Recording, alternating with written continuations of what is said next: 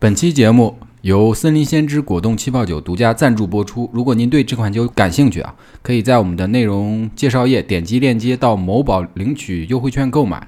嗯、备注“插点 FM” 还会送您周边手机支架。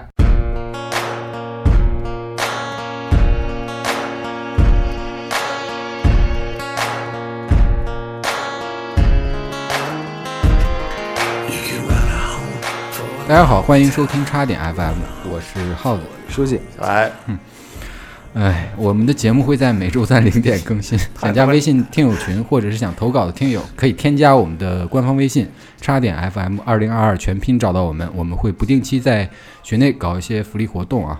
如果您喜欢我们的节目，可以动动您发财的小手，点赞、收藏、转发、评论、打赏都可以啊。在此呢，感谢您对我们的支持。感谢支感持谢。啊！你笑什么？你这叹什么气呀？ 哎呦，我就看那么长字儿，不想念了。我 哎呦后面还有更长的，你知道吗 嗯是。哎，我先说一下，不知道大家有没有看过一部电影叫《飓风营救》啊？呃，这么快就进了这个哎，直接进吧， 啊，行行行，啊，直接进吧相不相墨声里迹，边都不行。不 墨迹。嗯啊，那着急那怎么了？着急睡是吗？一会儿然后那个这个这个电影里面啊，那个由尼姆·连森扮演的父亲啊，深入虎穴救出被绑架的女儿，嗯，嗯可以说是神勇英姿啊。嗯哎，我记得里面有一句印象最深的台词，就是尼姆·连森在电话里啊对绑匪说：“我会找到你，然后杀了你。”那现实里面啊，也有一个类似于尼姆·连森一样的父亲啊，他为了给女儿报仇呢，花了整整二十七年的时间，就是哦将近三十年的时间。叫我母连森、真他妈烂梗，傻叫你母连森和我母连哎森， 兄弟叫他母连森。你得，你差不多得 了啊。啊，行行，对不起，那三十年的时间呢，一个人能做多少事呢？啊，可可能会用来成就一番事业，让过最惨上嘛幸福美满的生活嘛。但是啊，却还有人啊，抛弃一切，奔走两国，最后呢，不惜入狱，只为了那一份迟到而来的正义哎。我们本期的主人公呢，就是第二种。那时间啊，咱们先回到二零零九年十月十七号啊，嗯，在法国米卢斯市警局，他们在三点半的时候啊，凌晨三点半的时候啊，接到了一通奇怪的报警电话。电话那头啊，传来一个非常低沉的声音，嗯说啊，市政厅门前啊绑着一个男人，火速前往。哦，就是接景了，这就哎，还没等到那个警察反应啊，对方就挂掉了电话。哎呦，那警方啊，这时候也不敢耽搁啊，火速就赶往了现场，因为毕竟是在市政厅啊，影响不好啊。是啊，宁可信其有有，不可信其无嘛。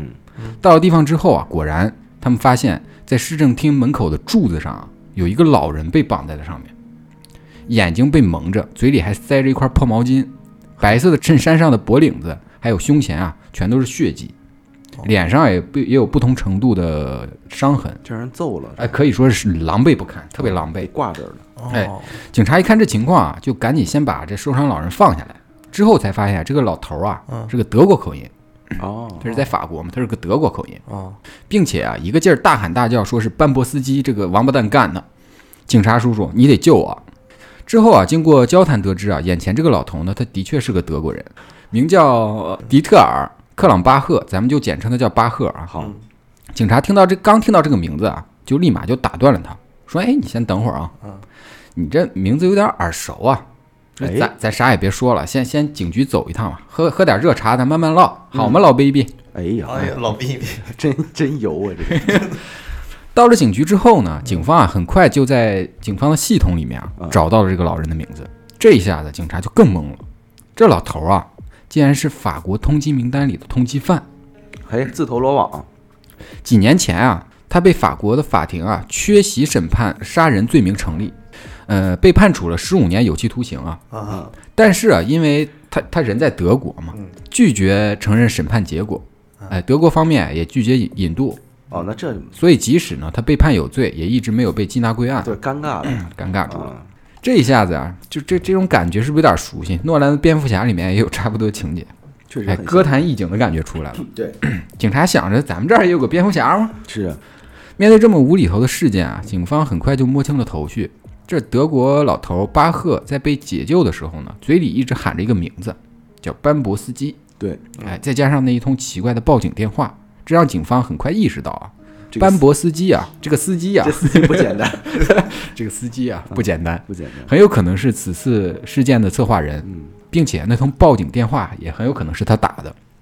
那不墨迹，查吧。嗯，很快啊，警察警方就查到啊，这个班博斯基啊，全名叫安德烈·班博斯基，今年啊七十二岁，我们就简称他叫老安啊。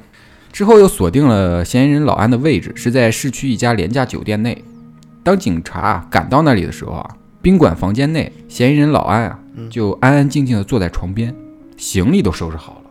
哎呦，人家根本就没想跑，并且呢，屋子里啊还有两个俄国口音的壮汉。见到警察来了之后呢，老安啊那个面部的表情啊如释重负，哎，直接啊就伸出了双手，意思是上铐子吧，来吧，我跟你们走。嗯，准备好了，讲到这里啊，咱们应该都觉得非常的奇怪啊。嗯，其实呢，对于老安来说呢，只要能将那名罪犯啊惩治，一切都是值得的。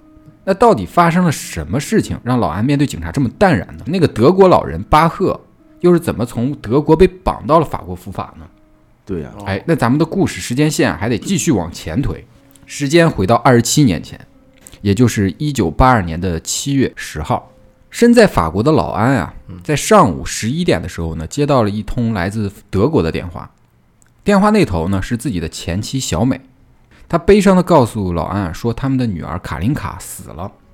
老安听到之后啊，以为前妻在开玩笑，说你别闹，这种玩笑一点儿也不可这不好笑啊。没有人拿这开玩笑，直到电话那头啊传来的啜泣声，老安才明白啊，自己听到的都是真的。这个时候，老安啊，如如遭晴天霹雳啊，活不了，自己的女儿卡琳卡啊，这个时候才十四岁啊，刚刚前往德国伯登湖畔的继父家去度假，怎么会突然死亡呢？那根据前妻小美的叙述啊，在七月九号下午的时候啊，卡琳卡啊、去湖边玩，回到家的时候已经已经那个下午五点了。嗯，吃完饭之后啊， 才七点半，她说自己太累了，要先去睡一会儿。这一睡啊，就再也没有醒过来。第二天呢，是自己的现任丈夫巴赫第一个发现卡琳卡已经没有脉搏的，哎，就是开头被绑在市政厅柱子上那位啊，谁的丈夫？是老安前妻的的丈夫现任哦老公叫哦巴赫，哦，就是前这老头儿是吧？就是那个德国老头儿。哦，嗯那老安听到这儿，实在是听不下下去了，他觉得自己的前妻在扯淡，嗯为啥呢？这就要讲一下老安、小美、巴赫他们三个人的故事了。这个老安和他的前妻小美啊，都是土生土长的法国人。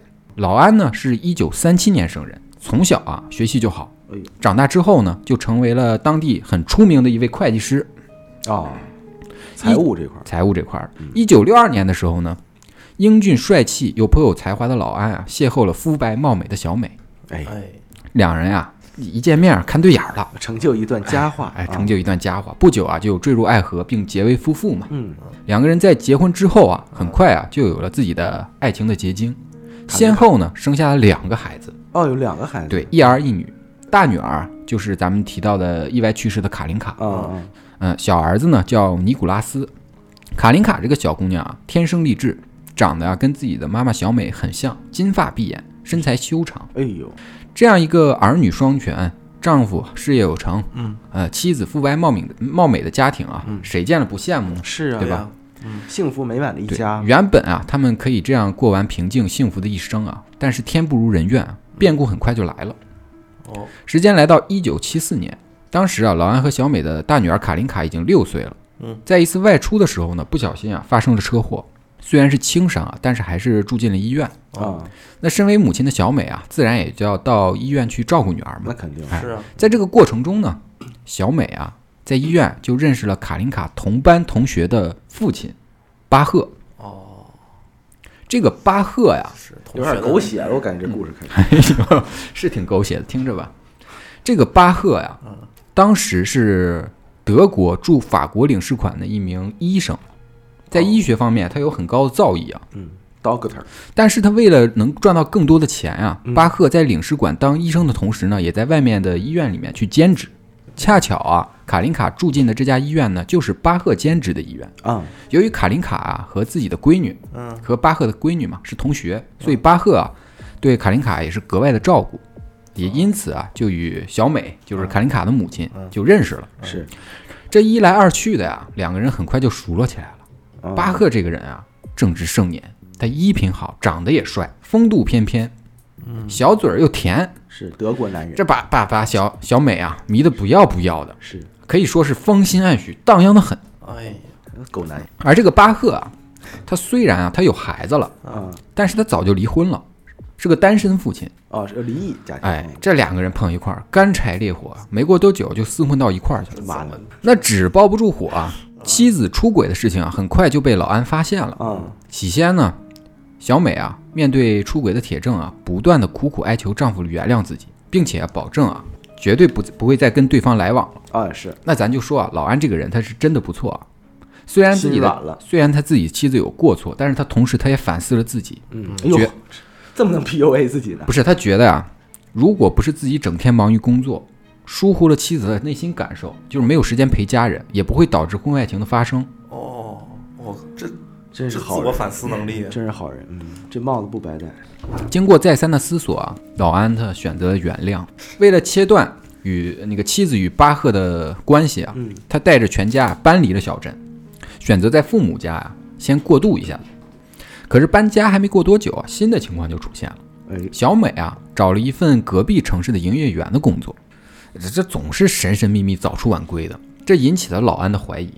结果啊，不查不知道，哦他们一查吓一跳，哎小美啊，她根本就没有工作，哦，那他干嘛工作只是个幌子那她一，天而是到继续啊和巴赫保持亲密的往来，不要脸，真这这，白天坐车过去，晚上坐车回来。哎呦，这不要脸，这这 长途奔袭，这一次啊，老安他彻底的寒心了，啊是啊，他不再犹豫，直接带着执法人员主动来到了对方家中，捉奸在床，你看看，当众啊揭露了妻子奸情。要哎不是德国对德国男人对 法国真的是 致命的吸引力，是，这自回古自古如此，哎这就是彻底撕破脸了嘛。是嗯这离婚后啊，老安就拿到了两个孩子的抚养权啊，而小美啊就选择嫁给了出轨的对象巴赫。那这个巴赫在结婚后不久呢，嗯就辞去了领事馆的工作，带着小美啊回到了德国。嗯但是咱们说啊，大人的事儿是大人的事儿，是是跟孩子没有关系。嗯孩子是无罪的，嗯，所以啊，每年假期啊，两个孩子还都会去德国找自己的母亲啊小住一段时间。嗯啊，根据小儿子的描述啊，说啊说巴赫对他们姐弟俩非常好，并没有因为不是自己的孩子而故意疏远，反而会在生活上给予他们最好的东西招待他们。哦，那还挺好的，嗯，这卡琳卡天生皮肤啊有点过白，而而且她还有点贫血，所以每次啊到德国的时候啊，巴赫啊、都会给卡琳卡、调配一种含有铁跟钴的那个化合药剂，帮助她改善体质，喝点中药呗，呃其实就是美黑剂。哦，哦嗨，就是皮肤让他别那么惨白呗，嗯，对，别那么惨白，因为他们就是欧美那边对小喜欢这麦点儿小麦色啊对，他们有执着。是对，啊就这么看来啊，一切都其实都还好啊。嗯，那时间啊，咱们来到了一九八二年，嗯，此时的老安啊已经四十四岁了，女儿卡琳卡啊，呃也已经十四岁了。嗯在暑假期间呢，老安啊照常将两个孩子啊送往了德国的飞往德国的飞机，去他们的那个母亲妈小美嗯妈妈那家那儿，儿哎，度过个假期嘛。嗯只是没想到啊，此次竟是诀别，也就是开开头咱们讲到那通电话的事哎是件。是是，嗯那缓过神的老安啊，就连忙呃收拾行李赶往德国。嗯，他还是希望啊这一切啊都是前妻开的一个玩笑这。因为什么呢？嗯对啊，女儿怎么了？他希望女儿正完好无损的在德国等自己，哦对哎，只是一个恶作剧。可是现实啊，还是给了老安一个重击啊。当他赶到德国后啊，迎接他的是女儿的遗体啊。哎呦，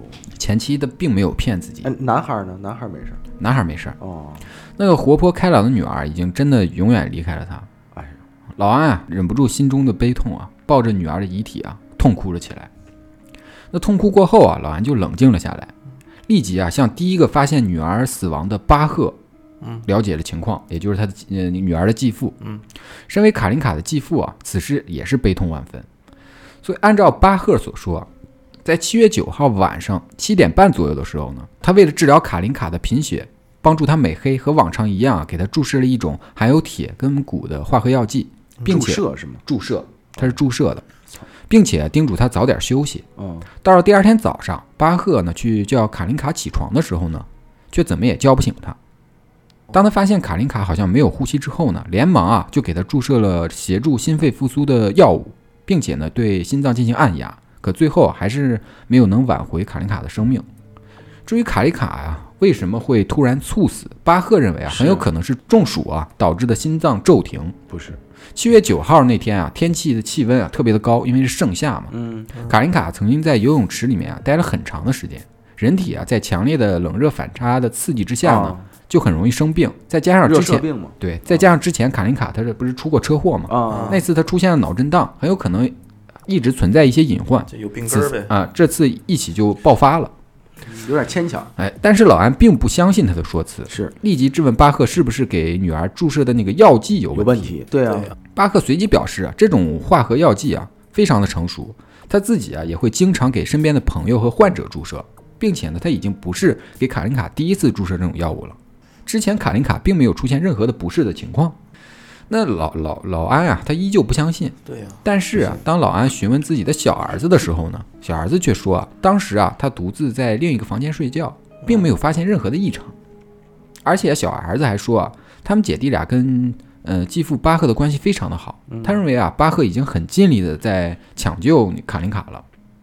哦，这时候站在旁边的呃母亲小美啊，在悲伤的同时啊，也坚称巴赫绝对是一个非常好的继父，没有一点毛病。是他肯定这么说，由于小儿子跟前妻的说法都是一致的嘛，加上手呃警方已经接手这个案件，所以老安啊只能暂时压住心中的那个疑惑，专专心处理女儿的后事。嗯，一段时间之后呢，德国法医啊在采集了卡琳卡相关的样本之后呢，嗯就把卡琳卡的遗体啊交还给了老安嗯，因为检验啊需要一些时间，是老安就带着女儿的遗体回到了法国，为她举行了葬礼。举办葬礼这天呢，老安浑浑噩噩的，脑子里啊始终萦绕着一个疑团：卡琳卡没有任何的遗传病跟慢性病，是从来没有听说过谁会因为中暑而死亡的。而且啊，过去了这么多年的车祸，为什么会在这么长时间之后啊突然产生影响呢？嗯，对吧？不太合理，嗯看着女儿的遗体啊被葬入墓地，脑海中回忆着女与女儿的点点滴滴，痛苦啊瞬间如刀尖儿一般刺向了他的心脏。葬礼结束之后呢，老安啊每天都会查看自己的信呃收件箱，嗯，等着德国法医的验尸报告。可是等了又等啊，却依然没有任何的音信。随着时间的推移啊，老安啊虽然没有从呃女儿的去世的阴影里面走出来，但也慢慢回归了平静。嗯，哎，其实，在女儿离世之前啊，他就已有了一段新的恋情，并且啊，哦他开的公司也蒸蒸日上，哎，事业也在发展期有嘛。东西分心，这就是，对，嗯，那时间来到一九八二年的十月，也就是在卡琳卡去世后的三个月之后啊，老安啊终于收到了德国法医机构送来的验尸报告，效率可真是够慢的他还得邮寄。啊，信件是吧也？啊正常真实信件，嗯啊，这个验尸报告啊，不看不要紧，一看啊，瞬间五雷轰顶。根据验尸报告显示啊，卡琳卡死亡的时间啊是在七月十号凌晨三点钟左右，啊，死亡原因写的是不明。不明你演什么呢？三个月，经过检测啊，卡琳卡在死亡前的几个小时内啊，被曾经被注射了一一种不明效果的药剂，哦，哎，就是那个还是美菲这么金回事儿，嗯，另外啊，卡琳卡死亡嗯四个小时后啊，也就是七月十号早上七点钟左右啊，被注射了一种心肺复苏的药物。哦，对，这哎个跟巴赫所说哎，的这是些都跟巴赫说的一样啊。对对对得上了，但是这份报告上还显示了一些巴赫没有说的事儿。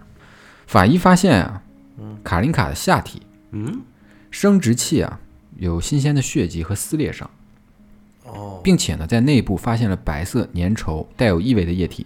也就是说啊，卡琳卡在死前有可能被性侵过。对，嗯但是呢，法医并没有给卡琳卡做被性侵测试，所以啊，没有办法判断卡琳卡在死亡的时候啊是否被性侵。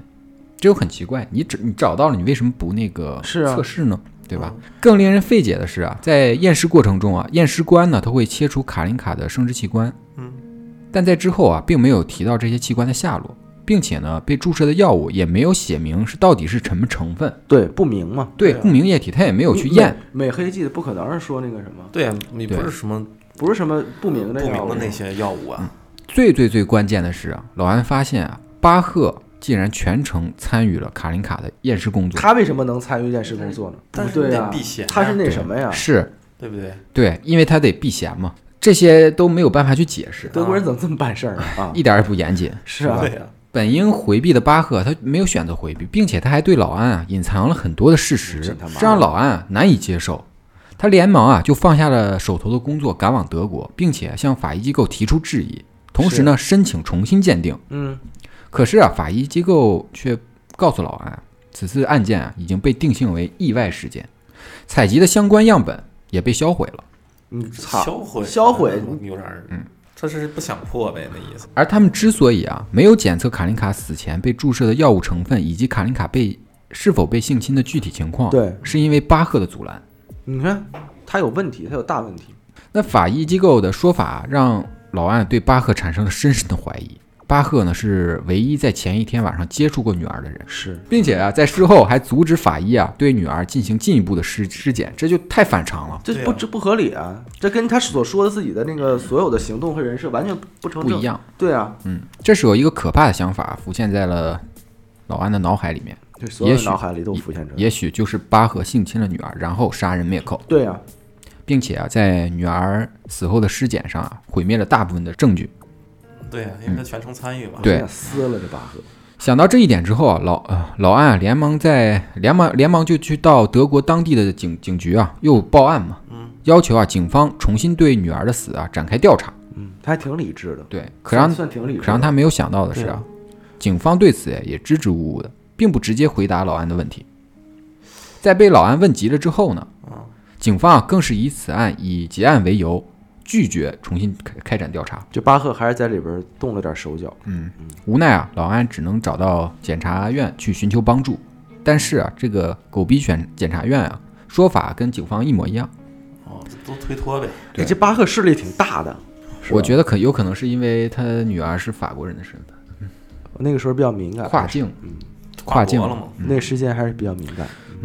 直到此时啊，老安才意识到啊，巴赫啊已经利用了自己的人脉解决了一切，嗯，而身处德国的他呢，孤立无援，根本没有办法通过正常渠道解决一切问题。对，而且啊，老安还发现啊，之所以这份验尸报告上啊注明了女儿死因不明，啊还有她那个下体有一些是啊不明液体，是啊是因为法医机构有一名法医坚持才写上去的。哦哦哟，还是有正义的人，，对，如果没有那名法医，他或许啊无法获取这些就信息。写的更不明会。对他虽然验尸报告上写的是意外死亡，但是啊，他上面是留有这些嗯，报告的。是嗯，嗯，当老安啊找到这名法医的时候啊，这名法医选择沉默，就是那个好大的坚持压力那嗯个信息那个人，没有办法的老安啊，只能返回法国。嗯，并且啊斥巨资雇跨国律师啊，帮他寻求真相。可由于德国方面德德国方面的不配合啊，整个过程展展开的非常非常的缓慢。嗯，就这样啊就过去了两年。真不好弄。对，这中间他没有放弃。时间来到一九八五年，老安在律师的帮助下，克服重重困难，终于梳理梳理出了呃大部分案件的情况。于是啊，老安拿着这些证据呢，就找到了警方。不过啊，这一次他没并没有选择到德国报案，啊，对，法国而是到了法国当地进行报案啊还是。得找自己人嘛。找自己人。是，老安相信啊，就算巴赫他的手再长，也无法左右法国的司法，嗯，对吧？对。果然啊，这一次法国警方啊受理了此次的案件，并且、啊、对卡琳卡的遗体进行了重新的尸检。法医啊，经过尸检发现卡琳卡的生殖器官不翼而飞了嘛？嗯，这一对，结论一出啊，让老安气愤不已。他连忙询问两年前给女儿尸检的德国法医机构，结果啊，对方对方却说啊是不小心遗失了嘛。嗯，前面咱们也说了，嗯这个说法当然无法让老安接受，是随后啊，老安就对德国法医机构啊提出了抗议。然而，一个人的力量对一个国家的法医机构来说啊太哎薄弱了。分量不足嘛。呃，所以最初啊，德国法医机构啊并没有搭理老安。没有办法的老安啊，只能向自己的母国继续求助。嗯，在法国的不断干预和施压之下呢，自知理亏的德国法医机构啊，为了平息老安的怒火啊，只能交出了当年为卡琳卡第一次尸检时的采集样本。嗯，此时呢，已经是一九八八年了，就过去这么多年了。也就是卡琳卡遇害后的第六年了。是啊，嗯在这里值得一提的是啊，德国的法医机构最初说自己的样本早已销销毁了嘛，嗯从中也不难看出巴赫他确实是有点影响力的。是不过哎，正正是因为这份样本啊让法国的法医啊查清了卡琳卡真正的死因。卡卡琳卡在死前因为因为对巴赫注射的不明药物啊，她产生了严重的过敏，哦，导致啊快速失去了意识并休克，随后被呕吐物噎住窒息而死，呛死，呛死的。嗯，就跟吃那个安眠药过量的时候死亡其实是呛死的。嗯，有了这些证据之后呢，老安啊再次向德国警方啊申请重新调查巴赫。嗯，这一次啊，德国警方啊没墨迹，逮捕了巴赫。哦这没法磨叽了。然而藏不住了，嗯藏不住了，这成成两国问题了。是啊然而由于时间太过久远啊，加上很多证据都都缺失了，拖呗。德国当局最终还是释放了他。而且呃拖字诀呗，这个结果啊，让老安非常非常的难以接受。是关键最让老安失望的是什么呢？他的前妻小美啊，也就是卡琳卡的母亲，对亲生母亲，她作为女儿的亲生母亲，竟然不站在女儿这一边，而是选择相信自己的现任丈夫，坚称巴赫是一位称职的继父。她甚至对老安说啊，这是卡琳卡注定的命运，她的时间到了而已。还能这么说话这，是亲妈妈嗯了，真的缺德了，缺大德了。这是怎么了？这迷糊了，而对比此时的老安呀、嗯，他为了追查真凶，已经变卖家产，并且早就跟自己的女朋友分手了，全身心的投入到了追查真相的对这呀这这个上面。过程中嘛，对，其实挺让人敬佩的。嗯，在德国当局释放巴赫之后啊，老安啊继续穿梭在德法两国之间啊，嗯，收集更多的证据。就这样，时间就一转眼就来到了一九九五年，也就是卡琳卡死后的第十三年。老安认为自己的证据已经收集够了，嗯，决定啊再次通过检方对巴赫提起诉讼。嗯，不过老安啊这次依然没有找德国，因为他害怕被驳回嘛，德国还不行，对，还是选择向自己的母国法国还是法国。寻求帮助。嗯，虽然巴赫没有在法国，案件也没有发生在法国，但是受害人卡琳卡是法法国人，国人，嗯所以啊，呃，法国巴黎刑事法院啊，依旧在巴赫缺席的情况下，对此案啊进行了审理。哦，就这么一个缺席审理。然而，正如我们刚才前面所说的，很多关键证据啊都被巴赫销毁了，嗯无法证明他犯的某些、呃某些犯罪事实啊。是，最终啊，法国法院只能以过失杀人罪判处巴赫十五年有期徒刑。虽然这个结果啊差强人意啊，是甚至让人难以接受啊，但是毕竟他证明了巴赫他是有罪的。对，从某种意义上来说啊，对卡琳卡也是一种告慰。还一个呃半个正义吧。然而啊，虽然巴赫被他被判处有罪啊，但是想要执行却困难重重啊。在因为德国嘛，对，因为对巴赫执行的首要条件啊，就是要把他引渡到法法国嘛。对对啊，可是法德国判的嘛，对啊，可是德国的引渡条例非常保守，嗯，特别是面对本国公民犯罪的时候啊，他们会保护自己人，是拒绝他国引渡。这就是为什么之前老安啊一直想想在呃想在德国审判巴赫的原因，嗯，他想在本土审判了他，对对嗯那对，是啊，那那当地因为引渡不好办。对啊，你要是在德国直接判的话，他就直接抓了关了呗，对，接下来啊就是一场旷日持久的引渡之战了。这就嗯更难了。更难了。尽管法国为了引渡巴赫，一直在想尽一切办法，甚至签署了国际通缉令，嗯，可是德国当局啊依旧不为所动，不配合始终没有将其引渡到法国。真没辙呀，没辙，真没辙呀，铁那疙瘩一块。铁哥的不听劝。是，那此时的巴赫他害怕了吗？哎，并没有。他不但不害怕，他继他甚至还在继续犯案。我还他妈犯案，一九九七年，巴赫在自己的办公室用药物迷晕了一个前来看病的十几岁少女，并且啊对该少女实施了侵犯。由于啊这名少女啊有一定的抗药性，哦，当时想啊到处于半昏迷状态，这才发现了巴赫这个六十多岁的老男人啊我操，已经脱光了衣服趴在自己的身上。真他妈迷奸，这属于事后啊，巴赫甚至啊还开车送她回了家，我很嚣张。那他为什么这么嚣张嗯呢？一方面啊，是因为他自己的医生的身份，啊，哎，医生在国外是比较高贵的职受业。尊重的，再一个啊，就是当时的德国社会啊，对女性啊普遍比较歧视，嗯哦所以啊，巴赫笃定少女不敢报警。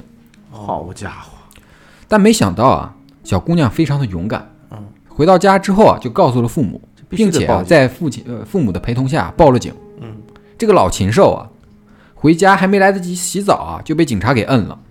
之后，德国法院啊对该案件进行了审理。嗯，老安听说之后啊，第一时间前往德国现场支持去观看审判过程。啊，嗯，他要亲眼看着这个凶手啊被绳之以法。嗯，然而，令人遗憾的是什么呢？德国法院啊只判处了巴赫两年有期徒刑，并以所谓的巴赫没有不良犯罪记录为由，宣这判宣判对其实施缓刑，当庭释放了他。我这还能成为理由？这个缓刑当庭释放，那谁生？下来就带着犯着罪下来的呀？宣判后啊，嗯，老安啊站在法庭外的走廊上啊，懵逼了，压抑着愤怒，注视着又一次逃脱惩罚的仇人。没听说过，我操！而巴赫这个时候却像一个没事儿人一样，面带不屑，迎着老安的目光，昂首阔步的走了过去，我操，这甚至在接受采访的时候还跟记者说，就指着老安说：“那个人有病，才会怀疑我上了他的女儿，我用得着吗？卡琳卡的妈妈已经足够满，已经能够满足我了。我操他妈的！我真他妈气死这了他妈呀！哦这是我真他妈老变劈态了，我真想劈死他！我操！”这个庭审结果啊，很快引起了当地民众的强烈不满。啊那肯定了，随后呢，又有陆续有少女站出来说，怀疑自己找巴赫看病时啊，受到过他的迷晕侵犯，哦因为他们都曾在呃巴赫的办公室啊昏睡过不止一次，干这个事儿这惯犯呗，惯犯。而且还有人发现啊，巴赫的第一任妻子叫小莫，嗯，嗯，在一九六九年刚刚二十四岁的时候啊，突然就患上了一种奇怪的病，嗯，一夜之间啊就失去了知觉，也说不出话，我甚至啊瘫在床上无法动弹。在这种情况下啊，巴赫力排众议，拒绝医院专家的会诊意见，坚持给他注射了一管针剂。几个小时之后呢，小莫啊死于动脉血栓。我操！这人真他妈缺了大德了！我跟你讲，我操，这人是真坏真呀、他妈有点衣冠禽兽了，这真是他妈坏呀、我这么一联想，人们就怀疑巴赫肯定就是杀害第一任妻子的凶手操，。这不是人！我觉得对呀我操，一点儿他妈的人就人的那种情感和伦理都没有啊！我操！然而这些事情啊，由于时间太过久远，就上述这些事情啊缺乏关键性证据，只能不了了之。对，巴赫也一直在外面逍遥快活着，哎呦，我操，鸡皮疙瘩都起来了！不过也只有老安在一直盯着他不放。我操！虽然巴赫啊一次次的逃脱法律的制裁，但是强奸少女这个案子啊，它影响还是很大的。太恶心了，这人！德国一个电视主持人啊，还特地跑过来啊，给巴赫做了专访。面对镜头啊，他没有一丝的畏怯和忏悔，而是眉飞色舞地讲述了自己的医术有多高明，自己多么多么有魅力。那些跳出来指证他的病人们啊，其实都是仰慕自己，哎呦，爱而不得而已，哎呦，我操！还搁那儿谝呢！并且啊，说那个十六岁少女啊，她是自愿脱掉自己的衣服的。我操，也就蝙蝠侠能治哎他，呀，我快气死了！真的吗，也就蝙蝠侠能治他了。我真的拿蝙蝠大炮炸他，我操！什么人啊？这是那老安啊，他不甘心啊，他太不甘心了。他为了让巴赫得到应有的惩罚呀，他印刷了大量的控诉巴赫的犯罪传单啊，嗯，并且来到德国当地啊发放。同时呢，老安还对当地居民说啊要提防巴赫。而此时呢，老安已经是一个头发花白的花甲老人了，这六一一辈子就跟他斗，对，六十岁了。他这一做法啊，彻底激怒了巴赫。巴赫以诽谤罪啊控告了老安，最终呢，老安被德国法院判处六个六个月有期徒刑和四十万德币的罚款。老安在接受完德国处罚之后啊，嗯彻底对德国的当局失望了。我操，那我是搁谁谁都失望死了，我操！他知道啊，想让巴赫付出代价，必须自己亲自处理。他真是挺，其实挺。挺按规矩办事儿的，对啊你对让一般人早失望了，这都多少次了？他心中有一个信念，他就是要为自己的女儿报仇。既然德国本地抓不了，那就只能跨境抓。嗯，当时巴赫啊，他有工作啊，他会经常啊出差到奥地利。于是啊，老安独自啊开车就到了德国边境，嗯并且、啊、沿着德国边境线啊，向过往边境人员讲述巴赫的犯罪事实，就发传单请求大家帮助他嗯。嗯嗯，在老安常年的坚坚持下，终于有人在两千年的时候，千禧年，这就已经二两千禧年了，这都多少年了？对，伸出了援手。当时巴赫啊正在前往奥地利的火车上，哎，有人就认出了他，并且报警就把他给抓了。可是啊，奥地利法官啊，经过审理之后啊，认为巴赫的相关犯罪事实啊不清楚，没法，这没法定，这样没法这定对啊这奥地利的，甚至他还认为啊，法国曾对巴赫的审判啊不合理，所以啊，不但当庭释放了他，还非常可笑的要求法国当局啊赔偿巴赫两万欧元。那凭什么呀？他就这么判的，反正神经他妈病都着都急挺是挺胡闹的，反正都是。那法国法院的那个法官半夜起来说，不是他有病 吧？这有病吧？不是你，你释放他是吧？你判我你赔他他妈看我钱，他妈给他我给钱，他钱干什么呀？你有病啊你！这个结果让人哭笑不得啊。不过老安啊依然没有没有放弃，啊，而是啊继续啊寻找一切有可能的办法去对付巴赫。接下来啊，他甚至自学法律等专业知识，势必要将巴赫绳之以法。他还是挺挺讲究那什么。挺讲道理的，怎么讲道理的人，规矩，这老恩还是挺规矩的，这规矩人。家早变成蝙蝠侠了。就这样，时间就又过了很多年，时间啊，来到二零零九年了。又过了九，他七十了，这都多大岁数了这快七十了吧？啊？嗯，而此时，这个二二零零九年，距离卡林凯遇害已经二十七年了，是嗯三十年了。眼看啊，就到了三十年追溯期了，哦，对，就嗯就有效期是即将到了。老安啊，就这时候他真的着急了，急了，心急如焚。如果在三十年这个时间线内啊，不能将巴赫绳之以法呀，那今后啊，他将彻底逃脱法律的制裁。心急如焚的老安啊，再次来到了德国。可这一次啊，老安却听说啊，巴赫准备前往西非去工作，哦哦，上非洲，非洲非洲。这让老安意识到啊，如果巴赫真的这样做的话啊，那自己啊将彻底的失去巴赫的踪迹，嗯跟不到了。彻底找不着了。他几十年的努力啊，将会化为泡影。这是老安绝对不想看到的。是，牛逼的来了，嗯，老安啊，他决定铤而走险。既然白道啊，你帮不了我，是那。我只能走黑道了。这都走这么多年白道了，才发现这事嗯儿。老安啊，揣着两万英镑啊，哎，跑到了德奥边界的一个酒吧里蹲着，并且放出口风，有偿请人把巴赫啊绑到法国哦，这现现找啊，现 找。这现蹲呢，这是吧重赏之下嗯必有勇夫啊！好家伙，很快就有人来跟他接头了。但是遗憾的是啊，这个人是个骗子，嗯，拿大着多数都会拿着钱就跑了。嘿，这命还给钱了，给钱了，因为他不知道该怎么办了。但是老安啊，他没有时间去绝望，是他只能守在德奥边境线上，继续寻找机会，因为时间不等人。嗯于是，在二零零九年十月的一天早上，老安接到了一个电话，啊，正义转折性的电话。嗯电话那头的男人说啊，自己叫安东，是个科索沃人，平时啊习惯说俄语，还得是这边人， 对，还得是这边人来啊。对，还得是俄国治德国嗯呀。对，是 这历史总是周而复始的旋转，历史就是循环的，循环的。啊但是他本人啊，在奥地利长大，嗯现在啊，在边境城市的那个酒吧里面啊，当酒当酒保，啊，在当酒听鬼，我以为 当酒鬼， 当酒 保。这他妈职业是不是嗯就职业酒鬼，在听说了老安的事情之后嗯啊，决定帮老哥一把。两个人啊，约在了公园的一个长椅上见面。我都想去帮他一把去了。见面之后，安东说啊，虽然啊我是混黑道的，嗯，但是呢，我自己啊本身也是一个父亲，我能感受到你的感受，哎呦，我鸡皮疙瘩起来了。我决定去帮你把他抓回来。嗯，老安听到这话呀，一时间不知道该该不该相信眼前这个男人。那安东啊，似乎啊是看出了老安的心思啊，是，然后就说啊，我不是为了钱，我是为了卡琳卡，哎呦，别的也不用问了，这件事你知道的越少越好，到时候我会跟你联系的。之后，安东拿走了巴赫的地址，不过啊，在老安的百般坚持之下，还是收下了一笔钱。嗯，对对，一周之后，也就是二零零九年十月七号的晚上，安东啊叫上了自己一个俄国的兄弟还得是这边儿。开车驶向了巴赫的老巢。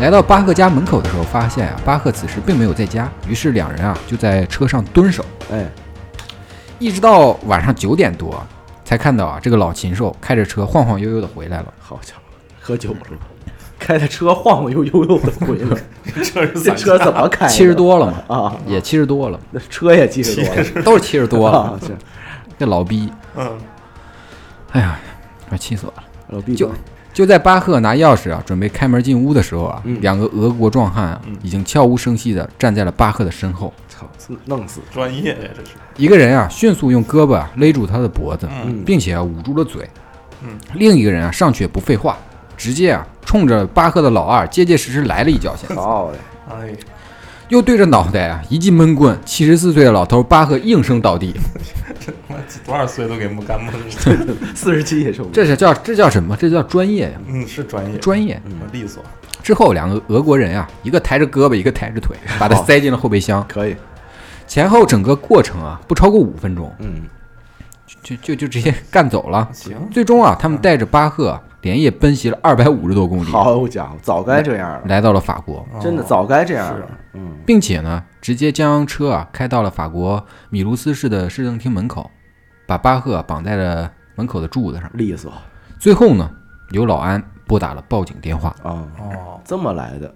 对，开头那一幕这，就联系到开头了。循环了，嗯，法国警方赶到之后啊，看就是看到了一个奄奄一息的老人嘛。操，那打死他！经过核实呢，确定此人就是法国通缉多年的巴赫，嗯而老安和两名俄国壮汉啊，压根儿就没打算跑。啊，是老安已经完成了多年的愿望，两名黑帮分子呢也认为自己做了正确的事情，江湖义气，没错。所以啊，他们很从容的就在宾馆里等待着警方的到来。哦，不过啊，他们三人被警方抓获之后啊，很快就获得了保释。那当然，至此啊，老安终于啊以自己犯罪为代价把巴赫带到了法国。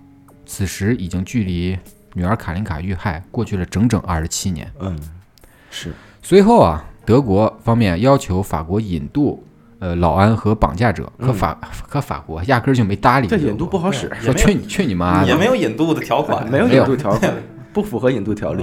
嗯，在二零一一年三月二十八日的时候呢，法国巴黎刑事法院啊重新开庭审审理了卡琳卡遇害案。啊，哎，在法庭审理过程中啊，卡琳卡的母亲小美啊，也出席了此次审判。嗯，经过这么多年的时间啊，小美也是终于看清了巴赫的真面目。啊她他在这法眼睛啊，不行就捐了吧，这眼睛。她在法庭上说啊，巴赫在卡琳卡遇害前的夜晚啊，曾经给卡琳卡注射过镇定药物，哦，她是知道的。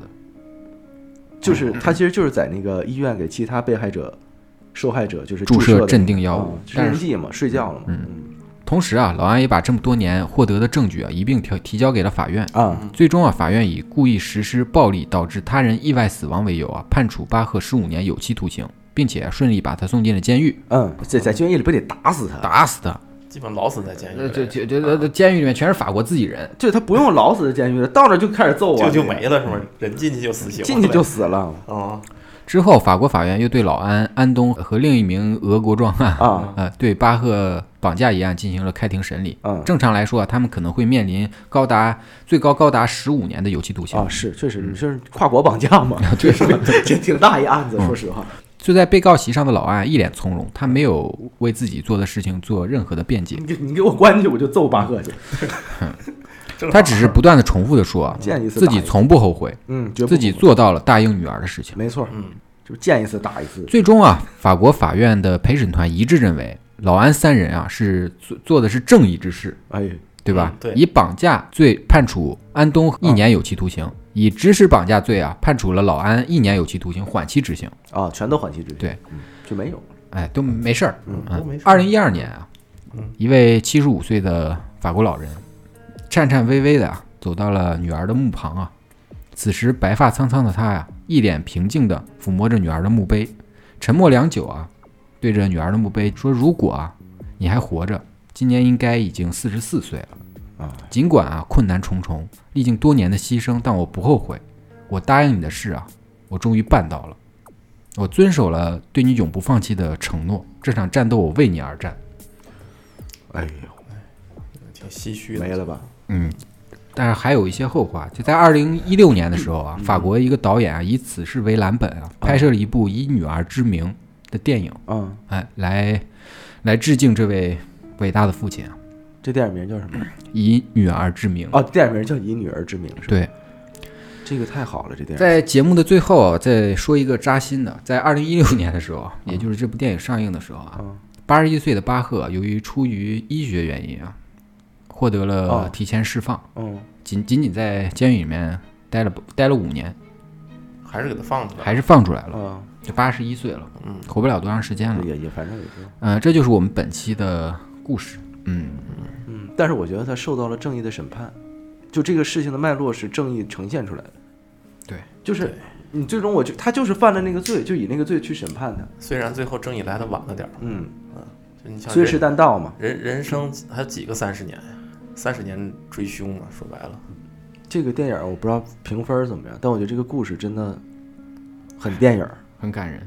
嗯，对，就听完以后会比较心里面会不是滋味儿，就荡气回肠的。我觉得这个我觉得这个电影如果拍好了，这电影应该是很好的电影。嗯，就是哎呀，就听共情了就就是听着百感交集啊，就是一个父亲为女儿对对为女儿而战三十年，嗯，三十年，就完全听共情了。就我觉得就是巴给我巴赫恨的巴恨老禽兽嘛，我真他妈这恨坏了，听的时候就又生气又感动。就是我听到那个俩俄国人找他的时候，我就特感动，对，那会儿就感觉会，就感我觉就不行了。整个他人他说他说为了为了卡林卡，嗯，卡林卡，他说我不为别的，就是为了卡林卡。我觉我得那个时候当时哦我真的就嗯感觉真的，嗯我不行了，整个人都。我会有那种鸡皮疙瘩，你知道吗？对，就我起好几次鸡皮疙瘩。我觉得这个真的是很好，这个很故事好的一个，哎，怎么讲呢？很唏嘘吧。那本期节目就到此为止吧。我们来一下征集投稿环节啊。 我们的第一个专题是看见恶魔专题。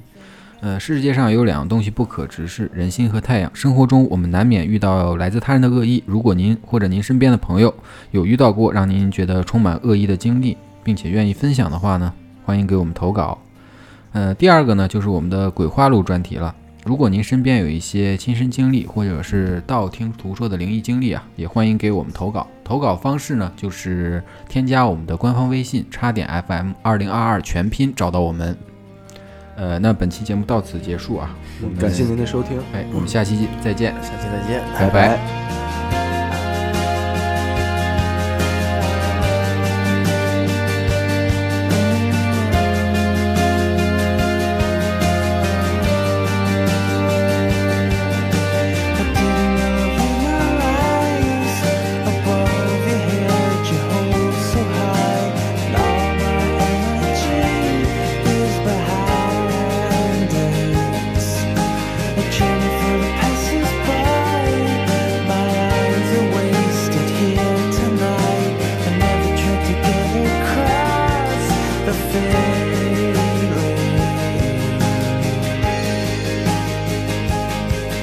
Deck